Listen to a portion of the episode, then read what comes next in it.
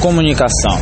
A comunicação está presente em todas as áreas da nossa vida, basicamente, tanto em relacionamentos é, do dia a dia, com familiares, emprego, em todas as áreas.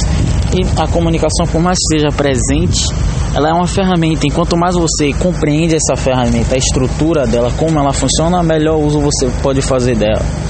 Numa comunicação deve-se haver um locutor e um receptor.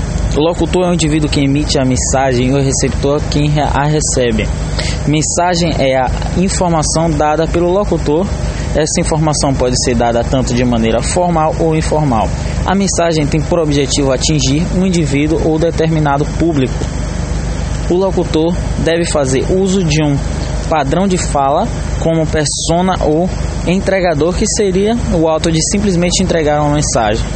A mensagem deve ser entendida e dominada pelo locutor antes de emitir tal informação.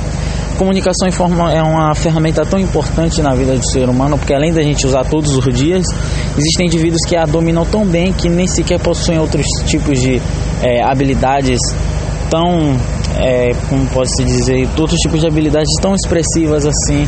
Não é uma pessoa que tem uma noção muito grande de contabilidade, de finança, nem computação, mas a pessoa, se o indivíduo tem um domínio da comunicação, ele é bem bem desenvolvido nesse sentido, esse indivíduo pode chegar muito longe, pode trabalhar em área de vendas, pode trabalhar com diversos tipos de negociação. Então a comunicação é uma ferramenta que a gente deve usar na escalada do nosso sucesso e a gente deve estudar sobre ela e aprender cada vez mais e mais para fazer o melhor uso possível dessa ferramenta para a gente alcançar tudo aquilo que a gente busca.